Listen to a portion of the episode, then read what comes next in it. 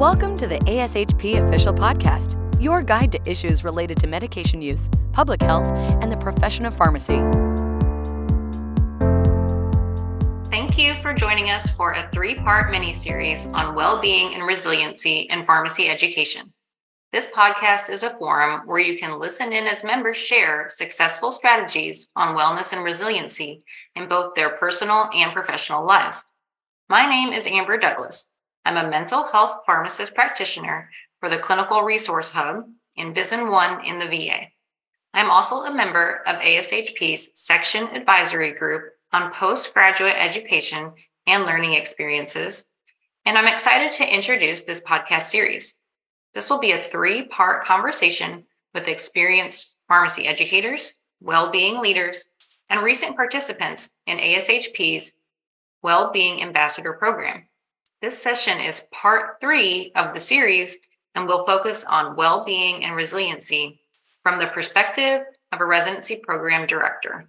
I will now turn it over to our moderator for this session. Thank you, Amber. Hi, everyone. My name is Andy Kim. I'm a clinical pharmacy specialist and PGY2 critical care pharmacy residency program director at Denver Health Medical Center, and I will be your host for today's episode. With me is Dr. Gabriella Douglass, clinical pharmacist and residency program director at ArCare. She is an experienced educator and participant in the ASHP Wellbeing Ambassador Program. Let's get started talking about today's topic well being and resiliency in pharmacy practice. So, my first question, Gabriella, is what prompted you to get involved with well being and resilience initiatives as a leader and educator? Well, thank you so much for having me, Andy. Um, and this is a great question. Um, and I have really two catalytic factors that drove me to participate in well-being and resiliency program. Uh, firstly, I realized the importance of promoting these initiatives to help individuals achieve their maximal potential.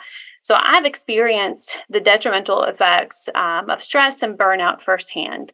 And that really has set a inspired me to encourage a healthier work life balance for my residents, knowing that this would help enhance their disposition to deal with stress, improve their focus, their productivity, and foster a positive work environment that would give them a chance to reach their full potential. Secondly, I learned that healthcare professionals' well being and resiliency significantly affect patient outcomes. So, when nurtured, when we're supported, satisfied, and optimally functioning, as healthcare professionals, we provide top tier care, positively impacting our patients. Uh, however, when we are not, uh, when we're overworked, stressed, or burned out, uh, it really can dramatically compromise our ability to provide exceptional care. And it's depriving our patients of the full benefits of our knowledge and experience. Therefore, by prioritizing well-being and resilience of my residents, who as learners and um, members of the healthcare team, I saw the potential for this to have uh, profound and far-reaching effects. Um, and these initiatives would accomplish two things. One, it would help improve patient outcomes, um, and two, it would foster a positive work environment. Um, the tone of this emanating from um, efforts of hope, vitality, and determined optimism.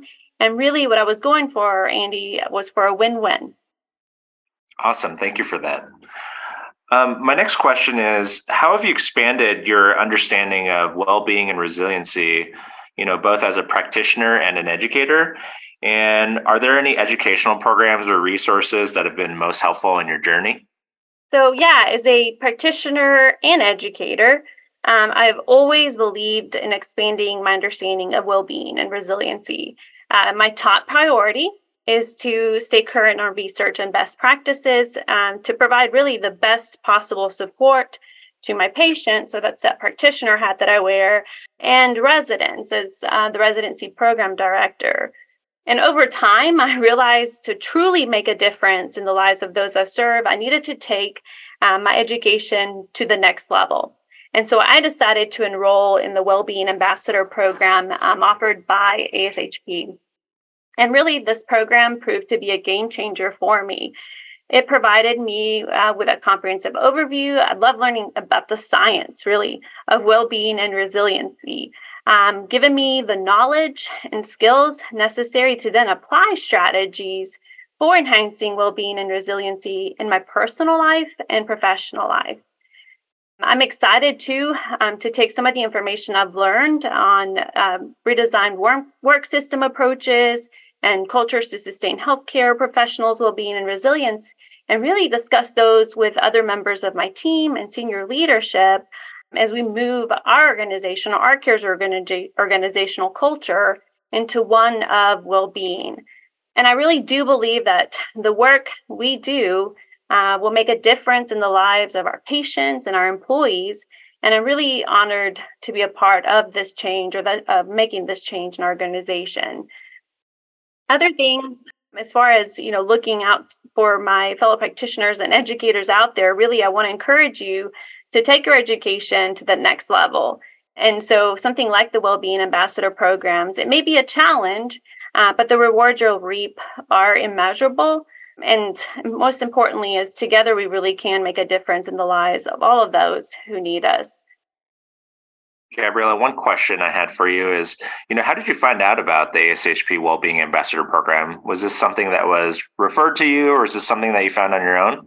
So again, like I have been on the search for both from a personal perspective and then uh, for my residents, for my uh, student uh, and, and student learners about um, what are resources out there and what is um, something that I can do to make sure that I'm providing uh, the best possible learning environment uh, for my residents. And as a member of ASHP, I saw the opportunity to join the Wellbeing Ambassador program. I also have this sort of um, understanding that um, our world is constantly changing. And so is our understanding of what it takes for us to stay healthy and happy. And so I um, joined the Wellbeing Ambassador program, but I also make sure to attend conferences and workshops that focus specifically on well-being and resiliency. I love to network with other people who um, are interested in the topic, um, and I get information about books to read or you know leaders on this uh, topic uh, that really um, have expanded my knowledge and understanding of well-being and resiliency. So really knowing the extent of the problem of burnout and seeing how and why we got to this point and being part of the solution. Great, thank you for that.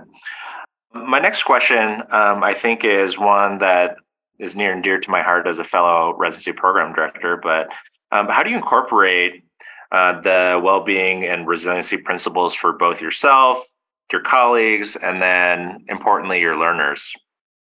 Yeah, Andy. So, like, I started off devoting a lot of my time to understanding well being and resiliency. I think that's like the first thing. I'm like, let me learn more about this. What is this and what is it about?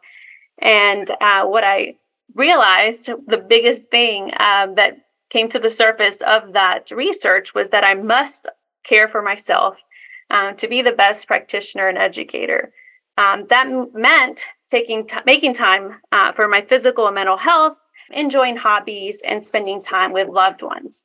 And so now I have a lot of uh, different ways of uh, to unwind um, by exercising. So I love taking long walks, um, playing with my kiddos. But most importantly, of course, for me, is having time with my family and friends. And uh, really spending time with them reminds me why I do what I do um, fulfilling my personal mission to help others feel loved, healthy, and supported. Um, and by being able to take that time uh, with my family and for myself, I'm better equipped to do to do that. As far as you know, going to my colleagues, I really also want to be there for my colleagues and create a positive work environment. Um, that's why I try to make it a priority to foster open communication and collaboration among my coworkers uh, we all really need to be able to talk about our challenges that we face and work together to find solutions. And encouraging them to take uh, breaks with me, um, to go on lunch, to actually take our lunch and go um, and take some time away from work and prioritizing self care. As far as my residents, um, really striving to create a welcoming and safe learning environment uh, where they feel valued and supported. Those two uh, are so important uh, to their learning and nurturing, and um, started to incorporate mindfulness and stress reducing activities into some of my learning activities for the residents. And in doing so, I am helping to promote their overall well being and resilience. I also provide my residents with various mental health resources if they need any extra support. And, you know, everyone's needs differ. And I want to make sure that they have access to the tools they need uh, to, to feel their best. Um, that's very, very important to me um, as a as their mentor. And I'm yeah, it's great to be able to offer them with resources. And I think, you know, taking care of ourselves and others is really the key to creating healthy and thriving work and learning communities. Andy, I think this is, you know, whether we're um, in a clinical practice or we're an academic practice, we really need to be creating these communities where we are prioritizing our well-being res- resiliency our coworkers ourselves our residents so that we can foster a positive and supportive environment that really will benefit everyone involved. Awesome. Thank you for those examples. Yeah, I totally agree with you. Um, I think sort of modeling um, that behavior as a, a, pharmacist and as a residency program director um, to our learners is extremely important. I think um, taking the time to talk about those things and being able to uh, balance out, you know, residency expectations with personal fulfillment is uh, really important discussions to have. And obviously, these are discussions um, that probably happen um, both in the formal and non-formal setting. And so being able to talk about those things i mean they're obviously not um, goals and expectations that are tied to you know residency program achievement but they are important things that i think um, certainly need to be talked about. So thank you for your uh, for your opinions on that. Um, my next question is What would you say is the biggest well being and resilience misconception or challenge you have experienced so far? So, um, and I think this was a misconception that I held on to for a while. And I think one of the most prevalent misunderstandings about well being and resiliency is the notion that resilience requires a constant, unyielding push to exceed one's limits and the never ending pursuit of a life free of negative emotions and setbacks. It's like, well, I, you know, cannot have negative emotions. If I'm having negative emotions, you know, that's a setback. And so, you know, spiraling into that negative um, adaptations, right, or coping skills um, for those negative emotions. Um, and then realizing that this couldn't be further from the truth, and that the essence of resilience doesn't lie in a rejection of negativity, but an acknowledgement of it. And that true resilience, in fact, demands a willingness to confront. So um, I've learned to be able to confront and process negative emotions and setbacks and uh, bounce back from adversity in a healthy, sustainable, and ultimately fulfilling way. And so I feel like, you know, for those, you know, out there who are struggling with this, uh, knowing that um, negative emotions and setbacks are, you know, things that we all experience, but the ability to take those negative emotions and setbacks and bounce back in a healthy, sustainable way, really cultivating that ability can help us overcome obstacles and emerge stronger and more adaptive than before. Yeah, I totally agree with you there. I think, um, you know, normalizing that we all experience different emotions and being able to acknowledge that reality that you know sometimes you know as a resident you know life is busy and it's stressful and it's okay to acknowledge that and to to be able to normalize it. And so i, I totally agree with your your comment there. Yeah. Life is filled with moments of difficulty and disappointment. Whether it's it could be work and i think you know it's a lot of where we you know might see our residents struggle with is what they're facing at home but what's happening in their personal life what's happening in our personal life filled relationships or you know personal setbacks um, and you know really al- allowing uh, oneself to feel and process those emotion um, is the beginning to understanding and gaining the tools needed to overcome them. And that's one of the things that I learned through the Well-Being Ambassador program is kind of that art of bouncing back in a healthy and sustainable way. And that, you know, what we maybe were taught at some point, and I don't know who taught this or if this is just, you know, kind of what's been ingrained in our um, in our nature, um, but it's that if we constantly push oneself to the brink of exhaustion, right? Um, that that's the approach um, that we should take to get things done, but it is not sustainable in the long run. And so there, it's got to be, and especially for our residents, how do we teach them to learn to balance their drive and ambition with self care and relaxation? Yeah, those are just great comments to sort of tie in there. Is that, you know, again, going back to you know the residents that we have and the learners that we have are with us with a short period of time and you know being able to uh, provide mentorship for them both on a personal and professional level is you know extremely satisfying as program directors and so you know i think uh, not only can we help them professionally um, and clinically but i think we can also teach them you know healthy habits of the good balance of you know work and life absolutely Absolutely. And, and I think, too, we acknowledge that uh, there are challenges to that. There are external factors that we can't control. So things, you know, within organization or you know, EMR, electronic health record issues, or you know, things that do weigh upon us. But there are so many. There are things that we can do, or internal factors that we can work on, or can um, help that will help us cultivate well-being and resiliency um, you know the, and it's things like gratitude uh, positive relationships and a sense of purpose. And so i think about you know and kind of future casting now with you know picturing myself with my residents and um, during one of our meetings of maybe having a session of let's um, have uh, a time to at the end of the day to share something that you're thankful for. So incorporating you know having that attitude of gratitude and uh, i think you know then fostering those deeper relationships with them um, by asking them you know just a simple question of what are you thankful for today and um, yeah i think those though um, and there is a lot of and it's i've, learned that there is a, a gratitude is really a powerful tool um, and those who tend to gratitude daily um, it, there's science there to show that they experience a greater sense of happiness and well-being than those who don't. And so when I think about, oh, where can I start?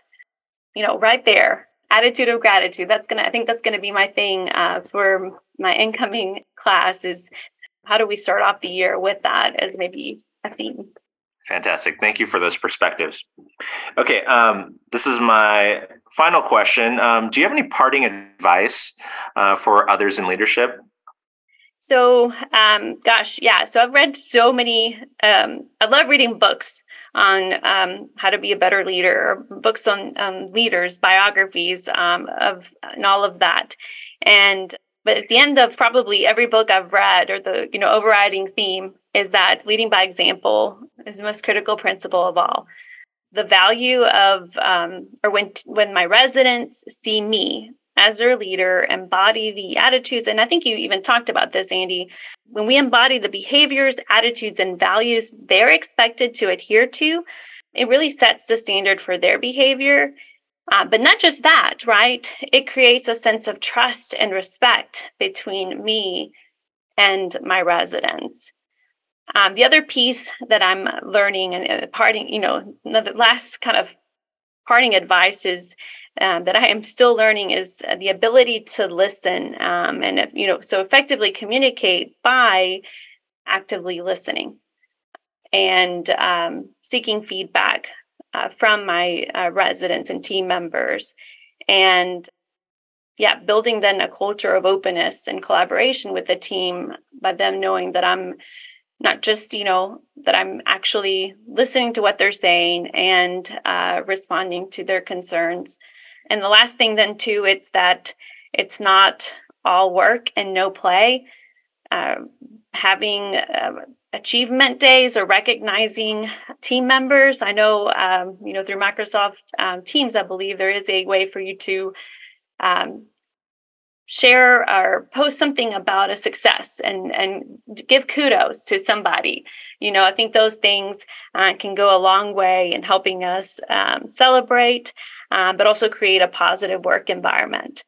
And ultimately, as leaders, it's all about us guiding and supporting team members to achieve their best work. And if we practice these some principles, we can really inspire our residents, our teams uh, to work uh, together effectively and achieve great things. Fantastic. Thank you again uh, for all of those perspectives. And that's all the time that we have today. I want to thank Gabriella for joining us today to discuss well being in pharmacy practice and education. If you haven't had the chance, I encourage you to visit wellbeing.ashp.org, where you can learn more about our partnership with the National Academy of Medicine, resources to promote wellness and strategies to manage burnout. Please be sure to join us here each month for more on wellness and resilience. Thank you for listening to ASHP Official, the voice of pharmacists advancing healthcare. Be sure to visit ashp.org forward slash podcast to discover more great episodes, access show notes, and download the episode transcript. If you loved the episode and want to hear more, be sure to subscribe, rate, or leave a review. Join us next time on ASHP Official.